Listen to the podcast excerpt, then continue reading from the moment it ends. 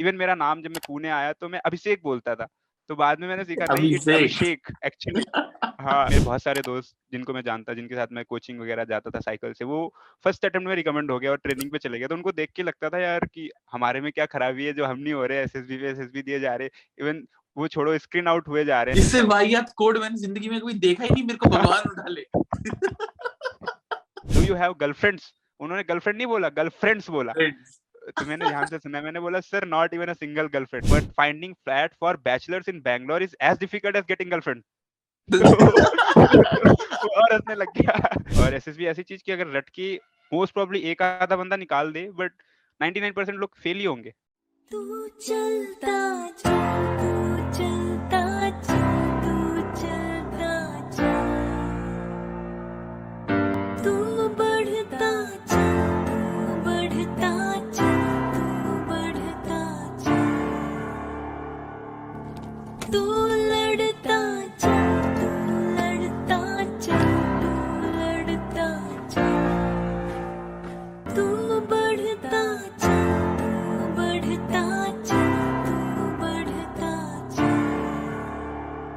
जय हिंद, वंदे मातरम और भारत माता की जय। स्वागत है आपका द फौजी शो में।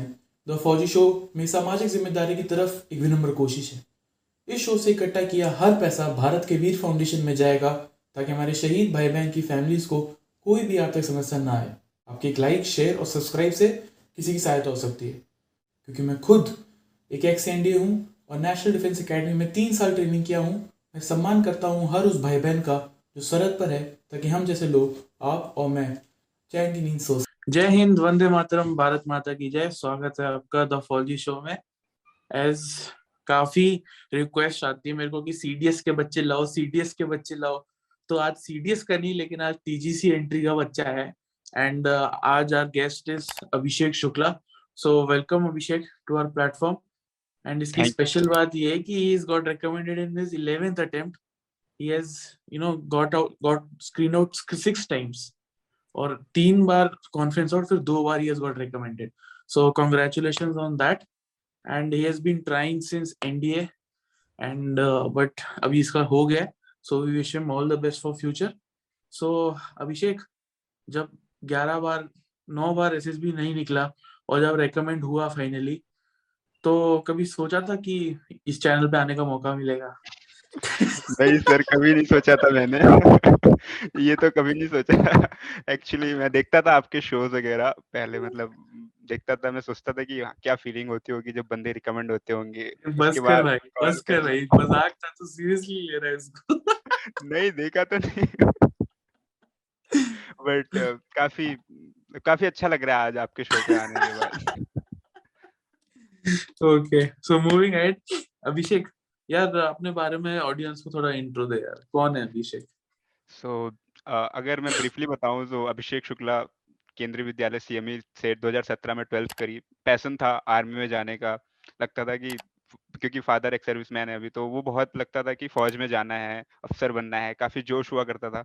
बट टू बी ऑनेस्ट इतनी अच्छी कम्युनिकेशन स्किल्स नहीं थी, इतनी अच्छी इंग्लिश uh, नहीं थी कि मतलब मैं पहले अटेम्प्ट में हो जाऊँ, क्योंकि मेरे बहुत सारे दोस्त जिनको मैं जानता, जिनके साथ मैं कोचिंग वगैरह जाता था साइकिल से, वो फर्स्ट अटेम्प्ट में रिकमेंड हो गया और ट्रेनिंग पे चले गया। तो उनको देख के लगता था यार कि हमारे में क्या खराबी है जो हम नहीं हो रहे, एसएसबी पे एसएसबी दिए जा रहे, इवन वो छोड़ो स्क्रीन आउट हुए जा रहे हैं और कुछ हो नहीं रहा जिंदगी में। बट फिर मैंने सोचा कि यार एक ही गोल नहीं होना चाहिए लाइफ में, और भी कुछ करना चाहिए। इंजीनियरिंग में एडमिशन लिया डी वाई पाटिल में, और वहां से फिर इंजीनियरिंग की जर्नी स्टार्ट की। बट मन में था कि यार एक कहीं से रिजेक्ट हो रहा हूँ, मतलब एक था कि एसएसबी में एक बार तो रिकमेंड होना है, भले मेडिकल का कुछ भी रीजन हो, आगे कुछ भी हो, बट एक बार वो प्लस साइन पहनना है, वो एक मन में हमेशा से था। फिर कोडिंग वगैरह स्टार्ट करी, कॉलेज में फोकस किया, उसमें कर रहा था।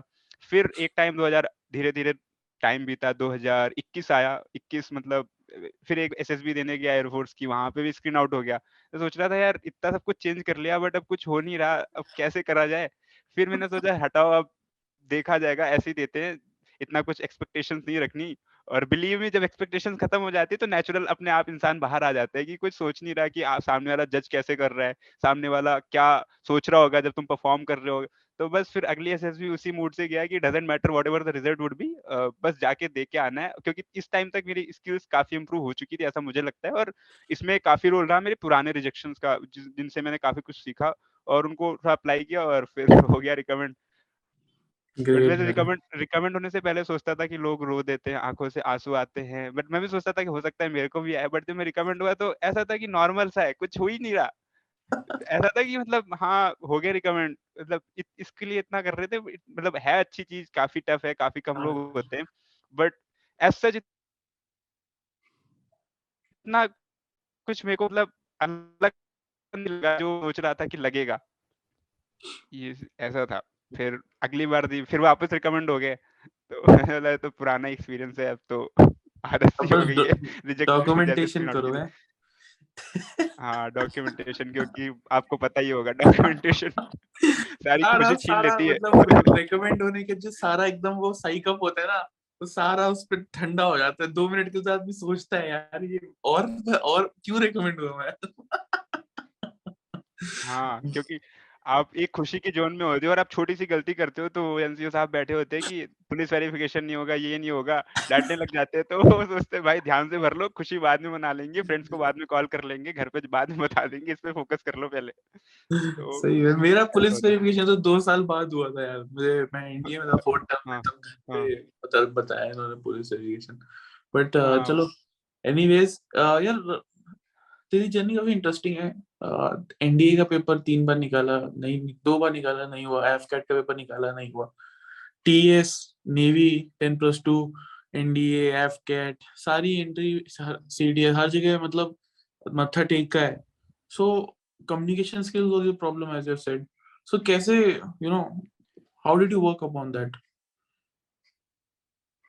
सो एक्चुअली सबसे बड़ी uh, दिक्कत थी मेरी कम्युनिकेशन स्किल्स प्रॉब्लम नहीं थी, मेरी मेजर प्रॉब्लम थी इंग्लिश कम्युनिकेशन स्किल्स की, क्योंकि मैं स्कूल में थोड़ा बहुत पार्टिसिपेट किया था तो बोल तो लेता था मैं, but when it's come to speak in English वो बहुत बड़ी दिक्कत आती थी, बहुत बड़ा मेरे लिए एक फेयर था, क्योंकि जब मैंने नया नया, काफी लोग मेरे से रिलेट कर पाएंगे, जब नया नया स्टार्ट करते हैं बोलना तो उनका पेस काफी तेज रहता है, उनको लगता है कि रुकना नहीं है, बस बोलते जाना है, सुनना नहीं है सामने वाले को, अगर जब इंग्लिश बोल रहे होते। तो मेरे साथ भी वही दिक्कत हुई, और और मैं था यूपी ईस्ट में काफी टाइम तक रहा हूँ, तो वहाँ पे मेरे प्रोनाउंसिएशन की प्रॉब्लम होती थी इंग्लिश वर्ड की। जैसे इवन मेरा नाम जब मैं पुणे आया तो मैं अभिषेक बोलता था, तो बाद में मैंने सीखा नहीं अभिषेक एक्चुअली। हाँ तो वो प्रॉब्लम, अगर मूवी देखी तूने पंचायत मूवी, नहीं वेब सीरीज पंचायत, में बोलता है अभिषेक जी। हाँ तो बस वही था अभिषेक, तो वही दिक्कत थी मेरे साथ भी, यहाँ की वो सुधरी। बट फिर ये एसएसबी में, मैं पहली एसएसबी देने गया तो मैंने एक जगह से थोड़ा कोचिंग ले रखी थी, एक दोस्त के साथ गया था, मेरे मतलब जानता था, मैं साथ में रहते थे, तो उसके साथ ट्रेन में गया, वो उसने कोचिंग नहीं कर रखी थी, तो मुझे लगा यार मैं तो स्क्रीनर हो जाऊंगा, क्योंकि मेरे कुछ दोस्त रिकमेंड हो रखे थे सेम कोचिंग के, तो और मैं आ, कोचिंग लेके जा रहा हूँ, ये तो भाई ऐसे जा रहे हैं, वो एपीएस का बंदा था, तो साथ में गए, मैं सोच रहा था साथ में स्क्रीन इन हो जाएंगे, ये कहीं स्क्रीन आउट ना हो जाए, बट जब कॉन्फ्रेंस रिजल्ट आया स्क्रीनिंग का, वो इन हो गया, मैं आउट हो गया। तो वो सोचा यार साथ में आए थे, अब वो तो क्या हैप्पी था कि मैं सोच रहा था कि हो जाए रिकमेंड, क्योंकि साथ में आए थे, बट मुझे लगा यार क्या दिक्कत क्या हो गई, बट फिर समझ आया कि मैं बोल क्या रहा हूँ, मेरे को समझ नहीं आ रहा। बाद में मैं जब सुनता हूँ, कभी मैंने एक दो रिकॉर्डिंग उस टाइम की रखी है, तो मैं सुनता हूँ कि ये मैं ऐसे बोलता था, तो मुझे अपने ऊपर लगता कि हाँ, बट काफी कुछ सीखा मैंने एसएसबी देते हुए इन द प्रोसेस, क्योंकि नौ अटेम्प्ट्स में चार सॉरी तीन कॉन्फ्रेंस जो दी मैंने, उन्होंने काफी ट्रांसफॉर्म्स में, मतलब समझ आया कि कैसे नहीं परफॉर्म करना है एसएसबी में, कैसे क्या तुमने नहीं करना है, वो चीज काफी ज्यादा सीखा मैंने एसएसबी से, और फिर वही अप्लाई कर दिया आगे जाके। ग्रेट यार, such a wonderful journey. Moving at, SSB की कोचिंग कहां से ली तुमने? एसएसबी की कोचिंग मेरे मेरे को कुछ आइडिया तो था नहीं, मैं ट्वेल्थ पास आउट हुआ था, मैं कॉलेज में एडमिशन लेने जा रहा था, तो मेरा एक दोस्त जा रहा था, गुरुदेवास एसएसबी करके है पुणे में एक, तो वहाँ जा रहा था। मेरे को बस मतलब वो आर्मी की बस से जाता था कमांड हॉस्पिटल की तरफ, और वहाँ से पैदल चले जाते थे, तो वो बस बस का वेट कर रहा था, मैं कॉलेज के लिए निकला, तो वो मुझे मिला, मैंने बोला कहाँ जा रहा है भाई, उसने बोला एसएसबी, मैंने बोला मैं भी चलो, उसने बोला हाँ चल, ऐसे चले गया कोचिंग में, घर से वो बोल के निकला कॉलेज, और फिर एसएसबी की कोचिंग करने लग गया। तो ऐसा मैंने कोई रिसर्च रिसर्च नहीं करी कहाँ जाना है, दोस्त ने बोला चलो चलते हैं, बोला ठीक है चलो चलते। मैं कमांड हॉस्पिटल पुणे में काफी टाइम स्पेंड किया हूँ, पाँच छह महीने पाँच छह महीने तो काफी टाइम स्पेंड किया हूँ। जब मेरे को चोट लगी थी ना स्पाइन में, तो काफी टाइम स्पेंड किया हूँ। बढ़िया बढ़िया जगह, वहाँ पे वो कोल्ड कॉफी टाइप वो आती थी बॉटल में, नाम भूल गया है, तो वो पीते थे हम, मैं और मेरे कुछ कोस्मेट्स थे। मैं मैं भी अभी दो बार एम भी करा के आया हूँ भाई।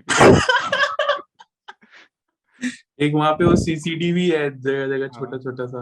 हाँ वो छोटे छोटे अभी है नहीं, अभी तो पता नहीं, बट अच्छा है। बट अंदर से कमांड हॉस्पिटल काफी अच्छा है, बट टाइम जो लगाता है, वेट जो होता है, बस वो वो तो होता है। अच्छा बट दिक्कत क्या है, जो रिकमेंडेड कैंडिडेट्स और कैडेट्स को दोनों को फेस करनी पड़ती है। जब सब लोग खत्म हो जाते हैं ना, जब जब सब लोग सब लोगों का काम हो जाता है, फिर बुलाया जाता है, आओ भाई आओ। लिटरली ये प्रॉब्लम दिखाओ, बहुत बड़ी दिक्कत है ये। मतलब मुझे लगता है कि, और अगर आप जैसे मतलब जो एनडी वाले में साथ एमबी करा रहे थे, उनका तो कुछ जॉब नहीं है क्योंकि कॉलेज से इतना कुछ प्रेशर नहीं होता। जैसे आप जॉब कर रहे हो, जो ग्रेजुएशन ग्रेजुएशन के बाद जाते हैं, उनको ये फेस करनी पड़ती है कि पूरा दिन बैठे रहना पड़ता है और उसमें वो काम भी नहीं कर पाते, और कंपनी का अलग रहता है प्रेशर की काम भी करना है। तो वो मैं जिस तरीके से मैंने मैनेज किए, मैं छुट्टी तो ली नहीं ऑफिस से, जिस तरह से मैंने मैनेज किया था मुझे ही पता है कैसे कैसे मैनेज किया है मैंने। बढ़िया बढ़िया, ग्रेट है। सो अच्छा गुरुदेवा एसएसबी से तूने कोचिंग ली, ये कब कौन से अटेम्प्ट में हुआ था? ये ये मैंने फर्स्ट अटेम्प्ट में पहले ले ली थी, एक बार पंद्रह दिन के लिए गया था मैं, और फिर बाद में बाद में जब मुझे लगा कि मेरी कम्युनिकेशन थोड़ा सुधर गई, एक बार और जाना चाहिए, तो फिर चार दिन के लिए गया था तभी। Okay okay. वहीं पे सेम प्लेस? हाँ सेम प्लेस, क्योंकि तब मैं ऐसी चीजें रटने की कोशिश कर रहा था जो मैंने बाद में रियलाइज किया कि ये नहीं करना था। You have to understand the ideas कि कैसे क्या करना है, और इम्प्लीमेंट अपने हिसाब से करना चाहिए, क्योंकि सबकी पर्सनैलिटी अलग है, आप रट नहीं सकते चीजें। और एसएसबी ऐसी चीज की अगर रट के मोस्ट प्रॉब्ली एक आधा बंदा निकाल दे, बट नाइनटी नाइन परसेंट लोग फेल ही होंगे, जो मुझे लगता है, मेरा ओपिनियन है नौ अटेम्प्ट्स का। कि मैं छह बार स्क्रीन आउट इस वजह से हो गया कि मैं समझ नहीं पा रहा था और बोल नहीं पा रहा था। फिर इसको इम्प्लीमेंट अच्छा करने के लिए फिर मैंने कॉलेज में काफी जीडीज वगैरह में पार्टिसिपेट किया, एक में तो रनर अप भी रहा फर्स्ट। और फिर मैंने सोचा कि स्कूल में मैंने सच कोई रिस्पॉन्सिबल पोजीशन ज़्यादा बड़ी हैंडल करी नहीं थी, तो फिर कॉलेज में करना चाहिए। तो मैंने एक एक काफ़ी, अगर आप जानते हो, गूगल डेवलपर्स स्टूडेंट क्लब करके होता है, जो गूगल द्वारा वो होता है, जो टेक टेक के लिए होता है बेसिकली, उसको पहली बार कॉलेज में लाया। उसका मतलब प्रेसिडेंट टाइप का था मैं, जो सबसे हेड मेन हेड होता है। तो वो उसने काफ़ी ज़्यादा मतलब मेरे को पर्सनैलिटी वाइज और लीडरशिप वाइज क्या क्या प्रॉब्लम फेस कर सकते हो जब आप कुछ करने जाते हो, तो उसमें काफ़ी हेल्प करी थी। ग्रेट।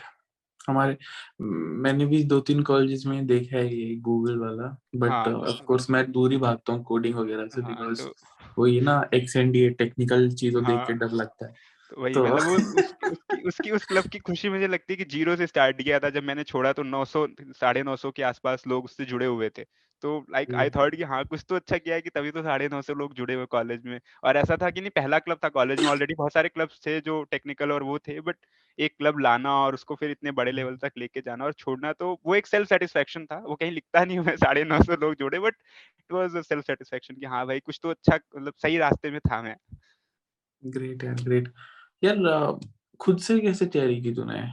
बिकॉज एसएसबी मतलब खुद से भी कुछ तो तैयारी करनी होगी, और तू कैसे सजेस्ट करता है किसी को अगर लेट्स से उसको साइट टेस्ट की तैयारी करनी है? सही है। सो साइट टेस्ट में बिकॉज uh, मतलब कुछ लोग बोलते हैं प्रैक्टिस करो, कुछ लोग बोलो नहीं हैम्पर मत करो, तो व्हाट इज योर सजेशन? तो देखो साइट टेस्ट में मैं पहले रिजेक्ट होता रहा, फिर मैंने कुछ चेंजेस किए जिसके बाद मैं रिकमेंड हुआ, तो मैं वो बताऊंगा आपको कि क्या मैंने चेंजेस। जैसे पहले मैं सोचता था कि जितनी ज्यादा स्टोरीज लिखोगे उतने ज्यादा आइडियाज आएंगे, ये तब तक मैं रिजेक्ट होता रहा, बट फिर मैंने सोचा क्या हेड टू हेल, इतनी इतनी सारी स्टोरीज लिख के करना क्या है? आनी एंड में ग्यारह स्टोरीज है, ग्यारह बारह स्टोरीज है, वही लिखनी है। तो ज्यादा स्टोरी लिखने से बजाय ऐसा कुछ वो है नहीं, फायदा नहीं है स्टोरी, मतलब जो मेरा अब पर्सनल ओपिनियन है, पहले कुछ और था स्टोरीज में। मतलब मेनली क्या है, मुझे लगता है कि साइक के लिए आपको बस एक बार वो पता होना चाहिए कि स्टोरी लिखते कैसे, कि किस टेंस में कैसे है, क्योंकि आप डिस्क्राइब नहीं करोगे ना पिक्चर को, क्या है क्या हीरो एक्शन, वो एक जो तरीका होता है स्टोरी लिखने का, जो आई थिंक सबको एक बार पता होना चाहिए। उसके बाद जब आप स्टोरी लिखने बैठते हो तो आपको बस थीम्स आने चाहिए किस पे लिख सकते हो, और उसके लिए आप, मुझे नहीं लगता कि कुछ एडिशनल प्रैक्टिस या उसकी जरूरत है, उसके आप खुद ही सोच सकते हो। आप एक बार एक स्टोरी देखो और देख के, मैं जो मैं ट्राई मैंने मतलब ये मेरे पास जॉब कर रहा था, कॉलेज में था फाइनल ईयर में, तो इतना टाइम नहीं था कि इतनी सारी स्टोरीज लिखूं मैं, तो मैंने एक पिक्चर खोली और मैं सोचता था इसमें क्या लिख सकता हूँ, बस क्या लिख सकता हूँ, बस वही सोचता था। थीम्स वो भी नहीं नोट करता था कि थीम्स भी नोट करके बैठूं कि भाई बाद में देख लूंगा, ये ये थीम पे ये लग जाएगी, ऐसा भी नहीं था, बस मैं सोचता था। तो उससे अपने आप डेवलप होती थी, क्योंकि पहले मैंने बताया मैं रटने की कोशिश कर रहा था, तो मैं याद करने की कोशिश कर रहा था, बट लास्ट टू अटेम्प्ट में मैंने सोचा कुछ याद याद करने का कुछ फायदा नहीं है, वो वहाँ पे ही आके आप लिख के आओगे। तो इसका मुझे एक, जब मैं लास्ट मतलब इलेवेंथ अटेम्प्ट जो सेकंड रिकमेंडेशन थी, उसमें एक दिक्कत ये होगी कि एक पिक्चर आई, अगर मैं आपको बताऊं, एक लड़का था और एक लड़की को देख रहा था साइड से, थोड़ा जंगल टाइप का सीन था। अब मैं मेरे दिमाग में कुछ आए ना, थर्टी सेकंड चले गए, अब मैं सोच रहा हूँ क्या लिखूं, फिर मैंने क्या लिखा लिटरली सबसे बेकार जिंदगी की वाहियात स्टोरी वो होगी मेरी। मैंने लिखा कि वो लड़का था, उसको लड़की पसंद आ गई, तो अब वो लड़की अपने करियर ऑब्सेस्ड थी, तो उस पे काफी फोकस करना चाहती थी, बट वो चाहता था कि वो साथ में फोकस करे, साथ में बात भी करते रहे, अच्छे दोस्त रहे, अगर अच्छी रिलेशनशिप में नहीं है तो। उसने बोला, उसको समझाया, साथ में पढ़ते थे, पढ़ाते थे, एक दूसरे के डाउट क्लियर करते थे और अच्छा करते थे। एंड में लड़की मान गई और वो अपने करियर में अच्छा ग्रोथ करने लग गए तो ऐसी भी स्टोरीज लिखी, तो ये आप मैनेज कर, मतलब ये एक स्टोरी लिखी थी, बट आई थिंक बाकी मैं सोचता हूँ प्रैक्टिस, रिटन प्रैक्टिस इतनी जरूरत नहीं है, बट वो individual to individual differ differ कर सकता है। जो मुझे लगता है, जो मेरी पर्सनैलिटी थी, उसके हिसाब से आइडियाज हो, आप लिख दोगे कुछ भी, मतलब अच्छी लिखोगे, जो मुझे लगता था। और मैंने अच्छी, और एक और चेंज किया, जैसे मैं पहले स्टोरीज लिखता था तो जैसे प्रॉब्लम आती थी ना, तो मुझे लगता था कुछ पॉजिटिव, जो सब आप हर जगह सुनते होगे कि पॉजिटिव स्टोरी लिखनी है, है ना, तो वो मैं क्या करता था, जैसे कोई बंदा डूब रहा है, अगर एक काफी कॉमन स्टोरी है कि एक बच्चा डूब रहा है नदी के अंदर और तीन चार लोग बाहर खड़े, तो जैसे मैं पहले उस पर क्या लिखता था कि वो पिकनिक मनाने गए और देखा बच्चा डूब रहा है, उन्होंने बच्चे को निकाला और फिर वो बच्चा डूब गया, बच्चा निकल गया। उसके बाद में लिखने लग जाता था कि वो उन्होंने आइडेंटिफाई किया कि यहाँ पे गहरा है इसलिए बच्चा डूब रहा था, तो उन्होंने बात की, वहाँ पे कुछ चिपकवा दिया, मतलब कुछ पोस्टर वगैरह लगवा दिए कि बच्चा, मतलब यहाँ पे गहरा है, लोग संभल के चले, और इंश्योर किया कि कोई और ना डूबे, ये वो। और अब मैंने बाद में क्या चेंजेस, मैंने बोला बच्चा डूब रहा है तो पोस्टर क्यों लगा रहा हूँ मैं, बच्चे को बचाओ तो, मैं, तो मैंने चेंजेस ये किए कि मैंने बोला बच्चा डूब रहा है, उन्होंने देखा, रस्सी लेके आया, बच्चे को निकाला, उसको काम किया, उसको थम चेस्ट वगैरह प्रेस किया, उसको पैनिक हो गया क्योंकि डूब रहा था, तो उसको थोड़ा काम किया, उसके पेरेंट्स को ढूंढा और बोला कि ऐसे बच्चों को अकेले मत छोड़ो नदी वदी के किनारे, और फिर उसको काम किया गया और बोला कि ये सब नॉर्मल चीजें हैं, अच्छा एक्सपीरियंस रहा, और फिर उन्होंने उसको कन्विंस कर, मतलब उसको अच्छी होप देके अपना एंजॉय करने लग गए। तो ये चेंजेस आए स्टोरी की उसमें, राइटिंग क्वालिटी में। तो आई थिंक पॉजिटिव लिखना चाहिए, बट ऐसा आप समझ सकते हो कि पहले मैं क्या करता था, गलतियां आप, आपको तो समझ आएगी होगी पहले मेरी क्या गलती थी इसमें और मैंने क्या चेंज किया। तो आई थिंक इतना ज्यादा स्टोरी लिखने से वो गलतियां सुधरेंगी नहीं, आप सोचोगे तो आई थिंक लिखने से ज्यादा अच्छा होना चाहिए, आप सोचो और क्या कर सकते हो, साइक का तो मेरा यही होता है। इंटरव्यू एक्सपीरियंस कैसा था? और ग्यारह अटेम्प्ट्स दिए तूने, तो तीन पांच बार इंटरव्यू तो तेरा हुआ ही है, राइट? सो कोई ऐसे मतलब हाइलाइट्स दे हमको कि मतलब ये एक बार हुआ था ऐसा, ये बड़ा मजेदार था, मतलब अपना एक्सपीरियंस शेयर करो पांचों का कलेक्टिवली। कलेक्टिवली तो मैं बताऊं आपको, लास्ट के दो जो लास्ट वाला तो एकदम ही मतलब पच्चीस मिनट चला होगा मेरा इंटरव्यू, okay. और पच्चीस मिनट में तो मतलब वो सबसे मजेदार इंटरव्यू मैं बोलूंगा, मजेदार मतलब इन द सेंस ऑडियंस को भी सुनने में मजा आएगा जब मैं बताऊंगा। उसके पुराना वाला एक घंटे का चला था लगभग, जो इलाहाबाद में हुआ था, तो वो एक घंटे में तो काफी कुछ पूछा था, बट लास्ट वाले में उन्होंने जो सीआईक्यूज वगैरह होते हैं वो कुछ पूछे नहीं थे। और उससे पहले मैं काफी डरा हुआ रहता था इंटरव्यू में, काफी प्रेशर ले लेता था। तो मुझे याद है जब मैंने एक भोपाल में ट्वेंटी टू एसएसबी में इंटरव्यू दिया था, तो मैं इतना ज्यादा प्रेशर में था कि जो नॉर्मल सा क्वेश्चन होता है ना कि फाइव बाई एटीन से स्पीड मीटर पर सेकेंड वाला जो वो है ना, वो एटीन बाई फाइव कर दिया मैंने। किसने लिया था इंटरव्यू? एक कर्नल थे, मैं नाम भूल गया उनका। It was in twenty eighteen, दो हज़ार अठारह की बात है ये, सितंबर अट्ठाईस। He was bald? No, he was not bald. He was, okay. uh, I think he was from Kumaon regiment. तो okay. और मैं पढ़ के भी गया था कुमाऊं रेजिमेंट के बारे में। उन्होंने आर्मी ज्वाइन करने का मेन मोटिवेशन में पढ़ के गया था कि I was very inspired by Major Saitan Singh, the Battle of Rijangla. तो मैं उसके बारे में हाँ सब पढ़ के गया, उनको क्यों चक्र मिला, थर्टीन कुमाऊं का जो मोटो है, नारा, सब सब पढ़ के गया मैं। वो फाइट के बारे में पढ़ के गया, एक चीज नहीं पढ़ी थी मैंने बस कि रिजांगला की हाइट कितनी है। और वही पूछ लिया उसने, वही पूछा उसने कि what is the height of Rezang La. मैंने बोला सर काफी है काफी है, अब यही पढ़ के नहीं आया मैं, यही पढ़ के नहीं आया मैं। तो जब किस्मत खराब होती है तो सब पढ़ के जाओ, एक चीज ना पढ़ के जाओ, वही पूछ ली जाती है। उसके बाद ऐसे थे मतलब पुराने इंटरव्यू एक्सपीरियंस, तो ज्यादा कुछ खास नहीं थे, नॉर्मल से थे क्योंकि ज्यादा अच्छा ये क्या था। अब नया मैं आपको बताता हूँ, तो मैं इलाहाबाद में थोड़ा सा पढ़ के गया था, पांच न्यूज में जॉब कर रहा था तो कुछ टाइम नहीं था, तो मैंने वहीं पे इंटरव्यू से एक दिन पहले सबसे लास्ट में था इंटरव्यू, जीटीओ की ड्रेस में हुआ था। तो मैं मतलब थर्ड डे ऑफिस भी मैं वहीं पे साइबर कैफे वहां पे गया, मैंने कुछ आठ दस न्यूज पढ़ी। और किस्मत जब होती है तो जो उसने मतलब इंटरव्यूअर ने मुझसे जी एस जी के क्वेश्चन पूछे इलाहाबाद में, वो आठ दस वही सेम क्वेश्चन जो मैं पढ़ के गया था। तो सोच रहा था वहां इतना पढ़ा, एक चीज नहीं पढ़ी, वही पूछ वही वही पूछ ली। यहाँ मैं बस गिनती की आठ दस चीजें पढ़ के गया, उसमें से चार सब, सब उससे पूछा। तो वो का, काफी लक मैटर करता है मुझे यहाँ पे, ऐसा लगता है। और इलाहाबाद में तो मतलब नॉर्मल जैसा इंटरव्यू होता है कि वैसे ही था कि कैसा कर रहे हो, नॉर्मल कैसे माइजर हो, नॉर्मल नॉर्मल अच्छा था। अब आते कपूरथला वाले में, जो आई थिंक लोगों को काफी मजेदार लगेगा। तो घुसते ही पहला सवाल कि बाहर इतना कमा रहे हो तो यहाँ क्यों आ रहे हो, पहला सवाल, क्योंकि पीआईक्यू में तो लिखी होती है। और एक इसमें मजेदार किस्सा ये हुआ था कि आप जब मंथली सैलरी लिखते हो ना पीआईक्यू में, तो जेसीओ देखता है क्या है, तो जो कलेक्टर होता है फॉर्म, तो उसने फॉर्म नहीं, उसने उसने मेरे को डाटा पहले बोला एनुअल सैलरी नहीं लिखनी, मंथली सैलरी लिखनी है। अच्छा guys, he works for Amazon, ठीक है। तो, okay, तो हाँ। मैंने बोला sir this is my monthly salary. तो फिर वो मेरे को ऐसे देखा, फिर बोलता यहाँ क्यों आ रहे हो, मैंने बोला सर पैशन। तो उसके बाद उसने कुछ खैर बोला नहीं, बट वो स्टार्टिंग में मुझे डांट दिया, मुझे लगा यार क्या हुआ। और कपूरथला में रैंडम चेस नंबर डिस्ट्रीब्यूशन होता है, तो पहली बार मैं चेस नंबर वन रहा यहाँ पे। तो चेस नंबर वन था, सबसे पहला मेरा ही था और सबसे पहले सुनने को मिल गया। वो एक तो रात हो गई थी, काफी गुस्से में आ गए थे कि वो बंदे सही पे टाइम पे काम नहीं कर रहे थे, और तो मेरे को डांट सुनने को मिली। मैंने बोला सर ये मंथली सैलरी है मेरी, मतलब एनुअल नहीं है। तो अच्छा, फिर जब घुसते पूछा तो मैंने उसका एक्सप्लेनेशन दिया कि वही जो नॉर्मल होता है। उसके बाद अगला क्वेश्चन आया कि पिछली बार का जो था, मतलब थोड़ा बहुत था आर्मी से रिलेटेड, वो मैंने उनको अच्छे से टैकल किया। फिर आया कि सैलरी से कैसे स्पेंड करते हो। और हाँ, एक चीज बताना भूल गया मैं, तो एक्चुअली इलाहाबाद में वैसे टाइम मेरा पूरा पूछा था डेली रूटीन। तो मैं वैसे मतलब ज, जो मेरा जनरल रूटीन है कि मैं साढ़े दस बजे तक सो जाता हूँ, साढ़े दस ग्यारह। अगर मैं जग रहा हूँ तो बहुत इंपॉर्टेंट रीजन होगा कोई, या कोई बहुत ज्यादा इंपॉर्टेंट होगा तो ही जग रहा हूँ, वरना मैं साढ़े दस ग्यारह के ऊपर सो जाता हूँ, काम ही नहीं कर पाता, मैं नींद आने लगती है। और मुझे सुबह जल्दी उठने की आदत है, साढ़े पाँच चार बजे साढ़े चार पाँच बजे तक उठ जाता हूँ। तो मैंने बताया मैंने बताया था कि पहले मैं बहुत प्रेशर लेता था, इसलिए मैं नहीं हो पाता था। अब मैंने इसको प्रेशर कम करने के लिए मेडिटेशन स्टार्ट किया। तो पूरा मैंने उनको रूटीन बताया, उसने मैंने बताया सर उठता हूँ, एक्सरसाइज करता हूँ, ये वो सब बताया। और एंड में पूछ मैं ये बोलना भूल गया कि मैं मेडिटेशन कब करता हूँ। तो फिर जब आखिर चार पांच क्वेश्चन हो गया, सब हो गया, फिर एंड में स्टार्टिंग से Abhishek you told me, interviewer sir ने बोला, ब्रिगेडियर थे, brigadier Mishra, I forget his first name but brigadier Mishra थे। उन्होंने पूछा Abhishek you told me that you do meditation. मैंने बोला यस सर। तो तुमने टाइम टेबल में तो बताया नहीं वो कब करते हो।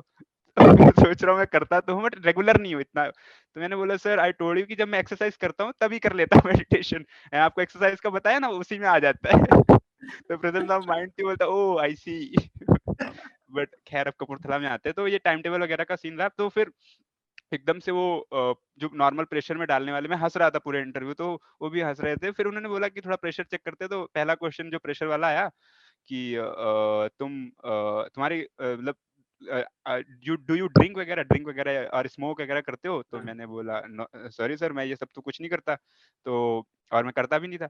तो उन्होंने बोला कि तो फिर फ्रीक आउट कैसे करते हो दोस्तों के साथ। तो मैंने सिंपल बोला सर फ्रीक आउट करने के लिए जरूरी नहीं है कि बैठो जाके किसी बार में, लिटरली मेरे वर्ड्स में कि it is not necessary to sit in a bar for freak out. आप मूवी देखने जा सकते हो, गेम्स खेल सकते हो, स्पोर्ट्स खेल सकते हो, बातें कर सकते हो, डिस्कशन कर सकते हो, अच्छे अच्छे मैं वैसे करता हूँ। तो बोलता है तो एक्चुअली पुणे जैसी जगह में मतलब कम ऑन यार, यू कैन डू एनीथिंग।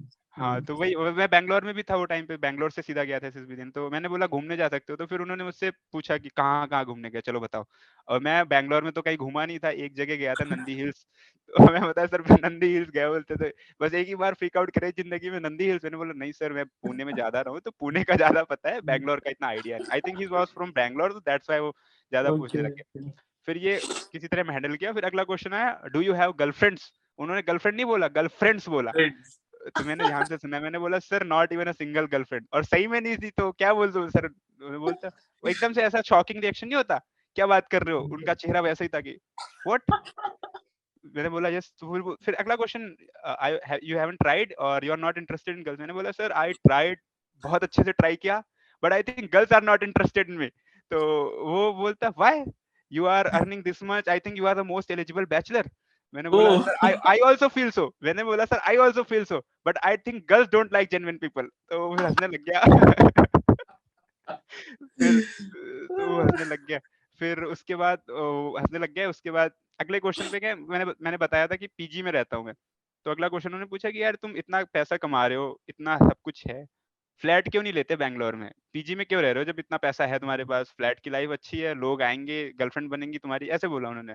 तो मैंने बोला तो मैंने बोला सर Uh, मैं मैंने बोला उसने बोला फिर आर यू माइजर क्यों कंजूस हो गया इसलिए इस वजह से पैसा कम लगेगा। मैंने बोला sir I am not miser but finding flat for bachelors in Bangalore is as difficult as getting girlfriend. और हंसने लग गया। फिर उसने मतलब इंटरव्यू करने में से कुछ ऐसा सवाल नहीं पूछा जो इस टाइप के हो, फिर नॉर्मल डिस्कशन जो कैसे चल रही है चीजें उससे पूछा, आईटी रिलेटेड फील्ड पूछा। और इस बार तो मैं जनरल अवेयरनेस बिल्कुल पढ़ के नहीं गया था लिटरली, क्योंकि मैं सीधा वहाँ पे काम कर रहा था और फ्लाइट से आया यहाँ पे इंटरव्यू देने लग गया। उन्होंने मुझसे जनरल अवेयरनेस मतलब जनरल अवेयरनेस टाइप का तो नहीं बट इकोनॉमी का पूछा। तो मैंने बोला, उन्होंने पूछा tell me Abhishek tell me about economy. तो मैंने बोला सर महंगाई। तो दैट्स इतना कहके मैं रुक गया। बोलता है अरे आगे तो बताओ। तो मैंने बताया sir like suppose you are buying something today for hundred rupees next year you buying the same thing in one fifty, that fifty rupees gap is inflation. बोलता है इतना तो मुझे भी पता है, ये बताओ रेपो रेट क्या होता है। अब मुझे कुछ आइडिया नहीं है। मैंने बोला sorry sir I don't know. फिर आया वो थोड़ा Radcliffe line Durand line के बारे में पढ़ा था मैंने पहले, बहुत अच्छे से आता था क्यों नाम पढ़ा क्या था सब आता था, बट अब सिर्फ इतना पता था कि ये यहाँ पे है ये यहाँ पे, उसके आगे कुछ नहीं पता था। मैंने बोला sir India Pakistan border, India China border और वो पाकिस्तान अफगानिस्तान बॉर्डर। बोलता damn it that's I also know, उसके आगे बताओ। मैंने बोला sorry sir I don't know. तो मैंने बोला सॉरी सर आई डोंट। लगातार पांच क्वेश्चन ऐसे थे कि I don't know, I don't know, I don't know, I don't know, जो जीके थे। This is when you have got recommended, right? Yeah, eleventh attempt, yeah. फिर okay. उसके बाद उन्होंने मुझसे पूछा जीके के बाद फिर आईटी फील्ड में आए। तो लास्ट टाइम में भी आईटी में तो आईटी में तो मैं अच्छा था ही ऐसा मुझे लगता है, और तो मैंने एकदम अच्छे से दिल खोल के आंसर दिए and he got like satisfied with my IT questions, जो भी जो भी पूछ रहे थे वो उस पर आंसर दिया, वो अच्छे से बता दिया। और उसके बाद जब मैं रिकमेंड भी हो गया ना, तो वो डिप्टी प्रेसिडेंट थे कपूरथला थर्टी टू एसएसबी के, तो वो जब मैं रिकमेंड हो गया ना, तो एक तो मेरी कॉन्फ्रेंस बहुत छोटी चली, तो मुझे पता था कि मैं या तो श्योर शॉट रिकमेंड हूँ या तो, क्योंकि जैसे ही लास्ट जो प्रेसिडेंट थे वहाँ के वो घुसे थर्टी फोर्टी सेकंड के अंदर मुझे बुला लिया और और कैसा सब बढ़िया, वो जो नॉर्मल क्वेश्चंस होते हैं कैसा खाना पीना, हाँ सर कोई सजेशन, कोई सजेशन नहीं, ठीक है जाओ। तो ये मैं काफी एक्सपीरियंस कर चुका था पहले जब सीधा सीधा कॉन्फ्रेंस आउट होता था, तो मैं सोचा कि या तो सीधा कॉन्फ्रेंस आउट हूँ, बट जो मेरे साथ जितने भी लोग थे ना बोल रहे थे अगर तू रिकमेंड नहीं हुआ तो कोई नहीं होगा रिकमेंड, इतना कॉन्फिडेंट थे मुझ पे। मैं नहीं था क्योंकि मैं अब जब आप साइक का पूछोगे तो साइक का भी बताऊंगा, तो बट ऐसे था। तो उसके बाद रिकमेंड होने के बाद उनसे मिलने गया ना, तो उनका पहला क्वेश्चन था Now you people got recommended मेरे साथ जो बाकी लोग उनको भी बोला कि now work on your general awareness। मैंने बोला यार ये अभी तक छोड़ी नहीं जनरल अवेयरनेस। तो काफी काफी मतलब मजेदार, मतलब मैं काफी एंजॉय किया लास्ट इंटरव्यू को लिटरली, जैसा होता है ना कि सच्ची में एंजॉय करना, एंजॉय करना बोलते हैं जिसको कि आप बात कर रहे हो बिना किसी डर के, बिना किसी घबराहट के, बिना किसी वो सोच के कि सामने वाला जज कर रहा है, वो नॉर्मल एक बात होती है ना, वो वैसा इंटरव्यू था। और मैं सोच रहा था यार इतना छोटा क्यों चला, मजा अभी तो मजा आना स्टार्ट हुआ था यार, पच्चीस मिनट में निकाल दिया मुझे। प्रोबेबली उसका मन बन गया होगा ना कि यार इसको तो लेना है बस, पच्चीस मिनट तो तभी चलेगा, पच्चीस मिनट में ग्रेट। क्योंकि हाँ बोल बोल क्या बोल रहा, हाँ क्योंकि इससे पहले जो मैं घंटे घंटे भर के इंटरव्यूज देता था तो कॉन्फ्रेंस आउट हो जाता था, तो मैं सोचा यार पच्चीस मिनट में क्या ढूंढ लिया सर ने मुझे। अच्छी क्वालिटीज मिलना तो मुश्किल है। कुछ बुरा ही दिख गया होगा तो भगा दिया, बोला जाओ। मतलब एक क्वेश्चन उन्होंने काफी टाइम काफी तरीके से पूछा कि लाइक जो हर बार एंड में जाने से पहले भी कि लाइक मतलब मैं जॉब कर रहा था कॉलेज का और एसएसबी का, तो वो फोकस कर रहे थे कि if I met your Amazon friends, then how will they will say कि तुम कैसे हो, कैसा करते हो, how as a person how you are, what qualities you having, तो वो कैसे बताएंगे। फिर बोल, फिर बीच में एकदम से फिर कॉलेज uh, पे पूछ गया कि कॉलेज फ्रेंड से मिलता हूँ तो कैसे, और फिर एकदम से बोला कि this would be my last question, वही जो गर्लफ्रेंड वाला बताया मैंने सर कि I think get finding getting girlfriends वो जो पीजी वाला बताया था। mm-hmm. उसके बाद बोलता कि okay Abhishek I ask last question to you, If I meet your S S B friends, काफी ज्यादा दिन नहीं हुए तुम्हारे, बट अगर वो मिलेंगे तो क्या क्वालिटीज बताएंगे अभिषेक के अंदर क्या है। तो मैंने उससे करके उनको नौ क्वालिटीज गिना दी अपनी अलग अलग, और फिर बोला कि चलो ठीक है इतनी क्वालिटीज बता रहे हो, इतने अच्छे इंसान हो तुम, तो थोड़ी बुरी क्वालिटीज भी बता दो। बोला सर, फिर वो तीन बुरी क्वालिटीज बताई मैंने और फिर खत्म हो गया इंटरव्यू। कौन सी बुरी qualities would you like to share? या आई थिंक मोस्ट लोग, काफी लोगों के अंदर होती होंगी, जैसे मैं बोलता था कि सर मैं ऑर्गेनाइज नहीं हूँ इतना चीजों को okay, करनी पड़ता, हाँ, मतलब टाइम के साथ ठीक हो सकती है। हाँ, हाँ, ठीक हो सकती है। फिर मैंने दूसरी क्वालिटी बोली कि सर जैसे मैं जानता हूँ काफी लोगों को, मैं लोगों को मना नहीं कर पाता, इवन काफी गलत चीजें है कि जैसे मेरे पास कोई आया हेल्प मांगने के लिए, इवन कोडिंग राउंड जो कंपनीज के होते हैं मैंने काफी लोगों की हेल्प कर दी, तो जिनको मैं जानता भी नहीं, एक्चुअली कभी मिला भी नहीं, जस्ट सिंपल सा मैसेज आया, मैंने बोला यार होगा कोई, चलो कर देते। बट आई थिंक मुझे वो एक एक बार रखना चाहिए कि डायरेक्टली कि मना कर दिया चीज़ों को, और जैसे और यही बोला मैंने कि सर मना नहीं कर पाता हूँ, ये मुझे काफ़ी आई थिंक इम्प्रूव करने की ज़रूरत है। और तीसरी ये बताई मैंने कि जैसे कोई चीज़ मुझसे कोई सजेशन लेने आता है, मैं थोड़ा कम, मुझे लगता है कि मुझे थोड़ा और स्ट्रेट फॉरवर्ड होना चाहिए कि कोई कुछ एडवाइस लेने आता है तो मैं डायरेक्ट, मैं सोचता हूँ इसने इतना हार्डवर्क किया इस चीज़ पे, इसको डायरेक्टली इसको रिजेक्ट कर देना अच्छी हैबिट नहीं है। तो मैं बोलता हूँ कि you can, this is also very good but you can try some different way, जो मुझे लगता है कि ऐसे भी किया जा सकता है और तुम चाहो तो सोच सकते हो। तो मैं मैं इसमें ऐसा होना चाहता हूँ कि ये गलत है, जैसे वो असनीर गोवर टाइप, वो शार्क टैंक इंडिया, हाँ तो वो टाइप की थोड़ा, हाँ वही वही वही तो थोड़ा वैसी वैसी चीजें चाहिए सर। इससे वाहियात कोड मैंने जिंदगी में कभी देखा ही नहीं, मेरे को भगवान उठा ले लिटरली ऐसे ऐसे कैसे बोलते हैं यार भाई। तो बोला वो स्ट्रेट फॉरवर्ड, वो आई थिंक इतना ज्यादा भी नहीं बट थोड़ा होना चाहिए लाइफ में, जो मेरे अंदर नहीं है बट आई एम डेवलपिंग, मैं कर रहा हूँ। टू बी ऑनेस्ट मुझे लगता है कि थोड़ा होना चाहिए वो, हाँ थोड़ा सा तो होना चाहिए। मेरी भी काफी हद तक ये प्रॉब्लम है, ना नहीं बोल पाता हाँ। But moving at Abhishek, GTO experience share कर, तेरे पास तो कुछ फनी किस्से भी होंगे बिकॉज रिपीटर हुई तो वो सब शेयर कर, और फाइनल एक्सपीरियंस शेयर कर, कैसा था जीटीओ, आइडियाज और उसके क्रेज वगैरह जो भी होता है प्लीज शेयर। तो फनी किस्से तो आखिरी दो ही एसएसबी में मिलेंगे। पहले तो मैं काफी डरा रहता था तो एंजॉय करता नहीं था, तो फन इतना हो नहीं पाता था एक्चुअली। तो बट मुझे याद है भोपाल में जब मैं दे रहा था एक बार अपना जीटीओ, तो आई थिंक मेरा जीटीओ अच्छा जा रहा था, प्रॉब्ली मेरा दोस्त भी था, वो जो पहली बार स्क्रीन इन हो गया था मैं आउट हो गया था, वो इस बार भी था मेरे साथ, इस बार हम सात कॉन्फ्रेंस आउट हुए थे इस बार। और वो ऐसा था कि मैं थर्टी टू था, वो थर्टी थ्री था, जस्ट नंबर साथ में थे, एक ग्रुप एक वो, तो, तो सब बढ़िया चल रहा था। तो जीटीओ मतलब वो सबसे इजी इजी जो बम वाले होते हैं वो बुलाया, और मुझे थोड़ा टफ वाला बुला लिया एकदम से, और मुझे अंदर से लगा कि टफ दे रहा है मतलब अच्छा गया है।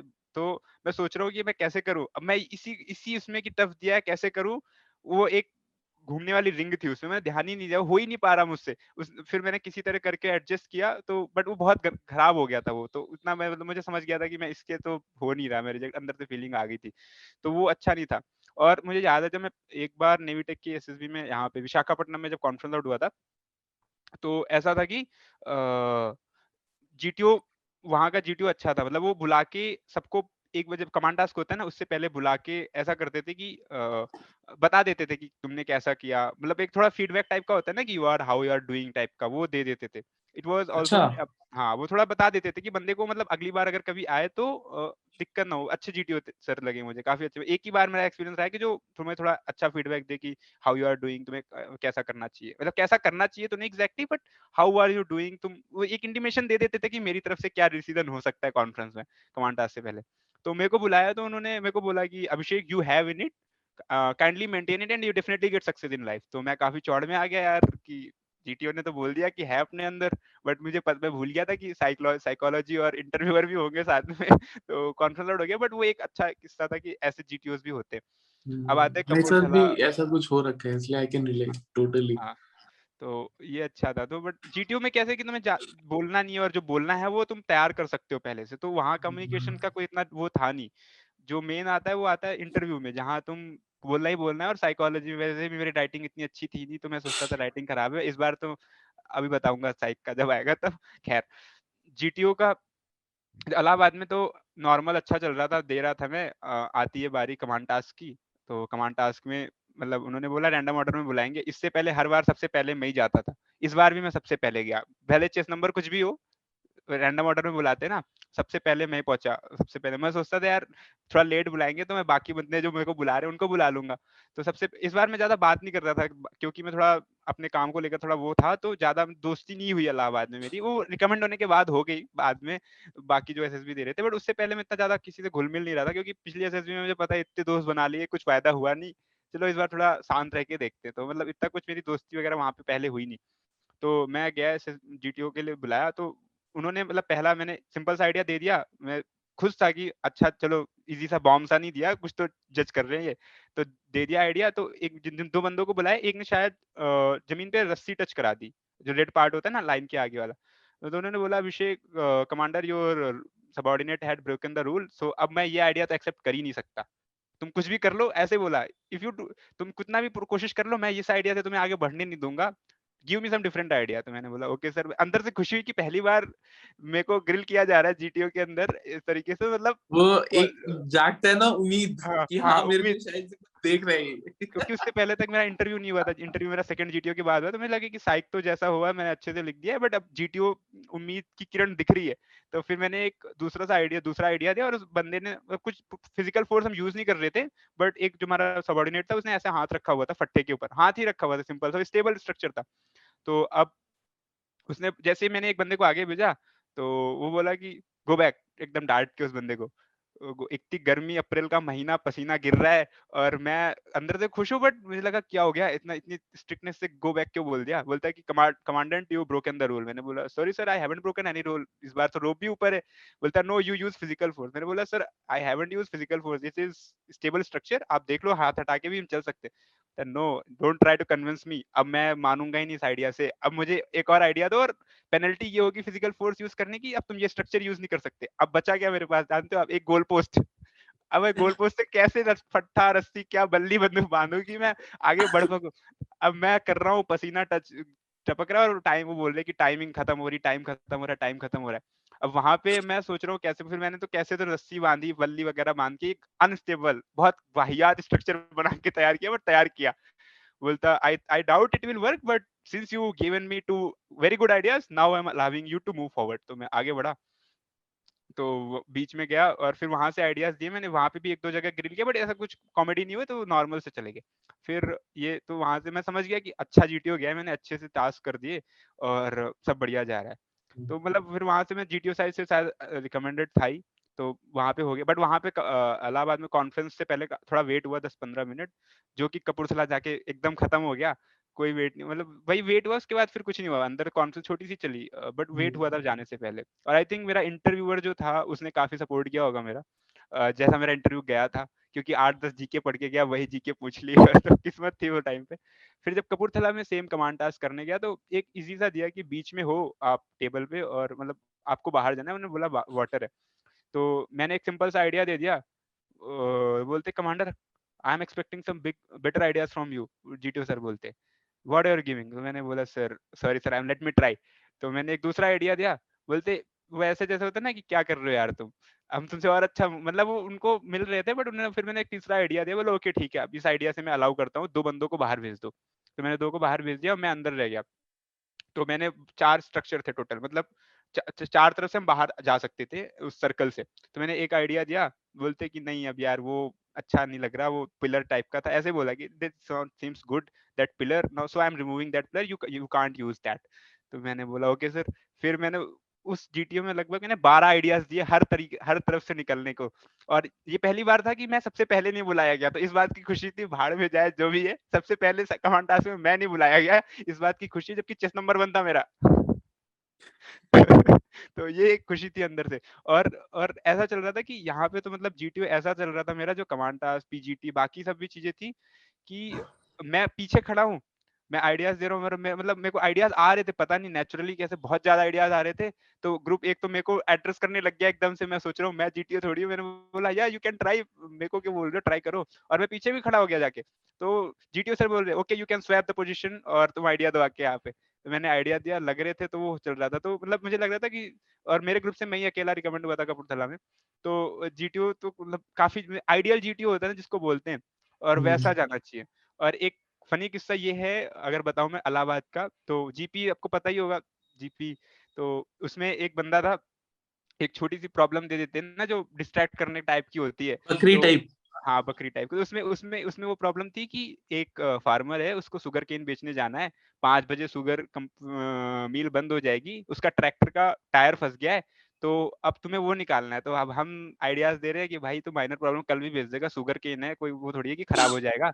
तो एक बंदा बोलता है नहीं, sugar cane is also important, हमें ट्रक का टायर निकालना पड़ेगा। ट्रक को चार बंदों को लेके ट्रक को टायर को धक्का देने जा रहा है, फिर भी ट्रॉली में बैठ के जाएगा वो सिटी। तो ऐसे भी ऐसे भी किस्से थे।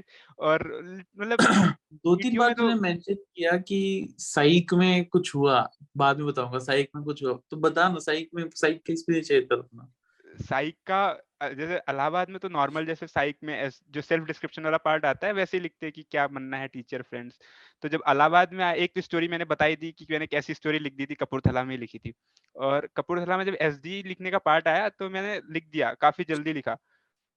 और राइटिंग मेरी वैसे भी पहले बहुत खराब थी, मैं अच्छी राइटिंग करने की कोशिश में चालीस पैंतालीस एस आर टीज करता था। और इस टाइम मैंने सोचा, इलाहाबाद में मैंने सोचा कुछ भी हो जाए, अब राइटिंग का तो नहीं सोचेंगे, जितना लिख सकते लिखेंगे। तो मैंने सिक्सटी की सिक्सटी एस आर टीज लिखी, और जैसे रफ पेपर पे नहीं लिखते वैसे लिखी मैंने, समझ आना चाहिए वो समझ आना चाहिए। बट इसका जो फनी किस्सा वो ये है कि एसडी होता है, एसडी में आप एंड में लिखते हो what kind of person you want to be, self description, हाँ सेल्फ डिस्क्रिप्शन में what kind of person you want to be और वो क्या क्या कर रहे हो उसके लिए। तो मैंने लिख दिया, मेरे पास टाइम बच गया, तो मैं सोच रहा यार अब थोड़ा नेचुरल लिख देते, क्योंकि this time recommendation was not something which I desperately wanted। मुझे था कि है एक बार एक बार मुझे मिल चुका है, मैं एक्सपीरियंस कर चुका हूँ, कॉन्फिडेंस राउंड भी हो गया तो कोई दिक्कत नहीं है।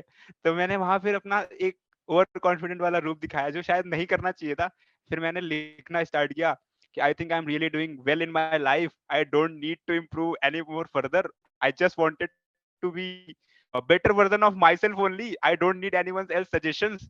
और इसके लिए मैं मतलब ज्यादा लोगों की बातें नहीं सुनता, जो मुझे सही लगता है वो करता हूँ। और लिटरली मैंने जैसे लिखा, मैं रुका जैसे लिख के सोचा यार ज्यादा लिख दिया मैंने, अंदर से ये आवाज आई यार तूने ज्यादा लिख दिया, अब अब भगवान भी रिकमेंड नहीं करा सकते। और लिटरली जब मैं कॉन्फ्रेंस में गया तो एक साइक वाली मैम थी, शायद I I am guessing that she might be my psychologist, तो वो हंसे जा रही थी बस। लिटरली मैं मेरा ध्यान तो जो मेरे से कमांडेंट सर प्रेसिडेंट सर बात कर रहे थे उनसे था, और साइड में वो मैम के ऊपर भी जा रहा था कि मैम इतना हंस क्यों रही है, ऐसा क्या मेरे शकल में कि वहां से जा रही बस। और एक थोड़ी सेकंड ही रहा अंदर, वो वो वो जो सेल्फ डिस्क्रिप्शन मैंने लिखा और एक स्टोरी लिखी मैंने, वो मुझे लगा कि यार खत्म हो गया मैं यहाँ पे, क्योंकि सेम ही था भाई, कौन लिखता है। आप आप ही बताओ सर, देखोगे आप किसी बंदे को सुना होगा किसी ने साइकोलॉजी में रिलेशनशिप और उस पर लिख दी वो स्टोरी, बट मेरे दिमाग में कुछ आ ही नहीं रहा था। Probably I'm single, that's why it was, but दिमाग में आया मैंने लिख दिया। और ये आप तभी कर सकते हो जब आप थोड़ा नेचुरल रहो और इतना डेस्परेट ना हो।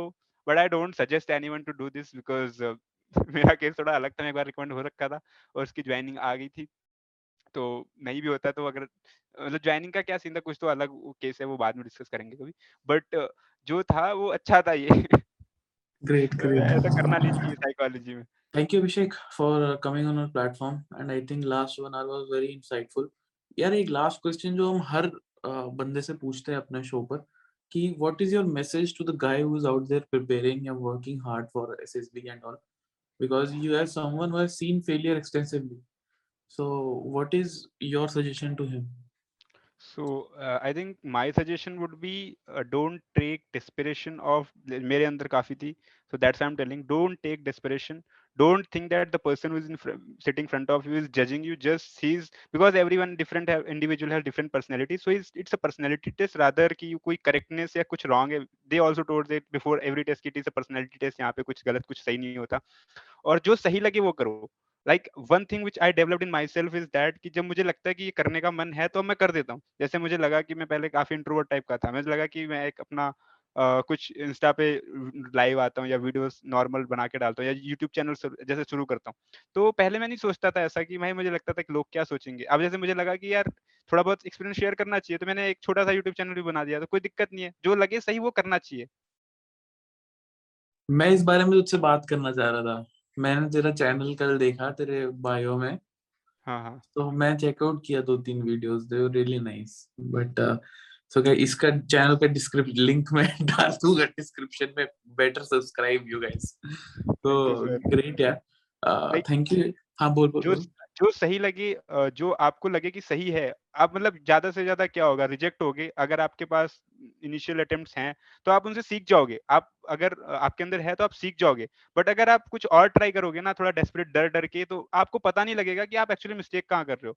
और इंट्रोस्पेक्शन आप तभी सही से कर सकते हो जब आप नेचुरल दे रहे होगे, क्योंकि अगर आप नेचुरल नहीं होगे, थोड़ा कुछ हाइड कर रहे होगे, तो आपको सही नहीं लगेगा। आप you are always trying to convince people कि मैं ये सही है, आप आप एज एसेसर सोच रहे होगे, बट आप जब नेचुरल दे रहे होगे तो आपको लगेगा कि नहीं एसेसर, तो तभी लगेगा कि एसेसर कैसे सोच सकता है जो मुझे रिजेक्ट कर रहा है। तो आई थिंक नेचुरल होना चाहिए, बट इतना भी नहीं होना चाहिए कि बाहरी हो जाओ, तो एक लिमिट्स हैं, उनको क्रॉस मत करो, जहां तक नेचुरल हो सकते हो। कुछ चीजें तुम्हें जो पता है छुपा के भी रखनी चाहिए, जो तुम्हारी हाइड साइड है तो वो भी नहीं दिखानी चाहिए, बट जो वो करना चाहिए जो पसंद आए, जो सही लगे वो एक बार करके देखना चाहिए। Because most of the time जो अंदर से आता है वो सही होता है, बट हम सोचते दिमाग का इस्तेमाल करके नहीं यार ये गलत हो सकता है, तो हम ट्राई नहीं करते।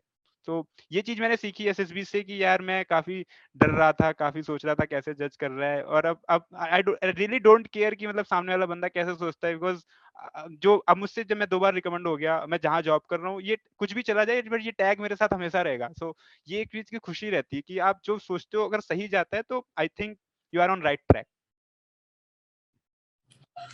ग्रेट, बहुत अच्छा इंसाइट दिया है अभिषेक ने। So thank you Abhishek for coming on our platform, and uh, guys uh, do subscribe to this channel, link is in description, and also subscribe my channel first, so like, share, subscribe karo, bell icon daba do aur bas share kar do apne doston ke sath, class mein zabardasti sabke sath sabse subscribe karwa do, theek hai। ab ye ek saal ho gaya hai, ek saal agli saal one hundred k touch karna hi hai, chahe kuch bhi ho jaye।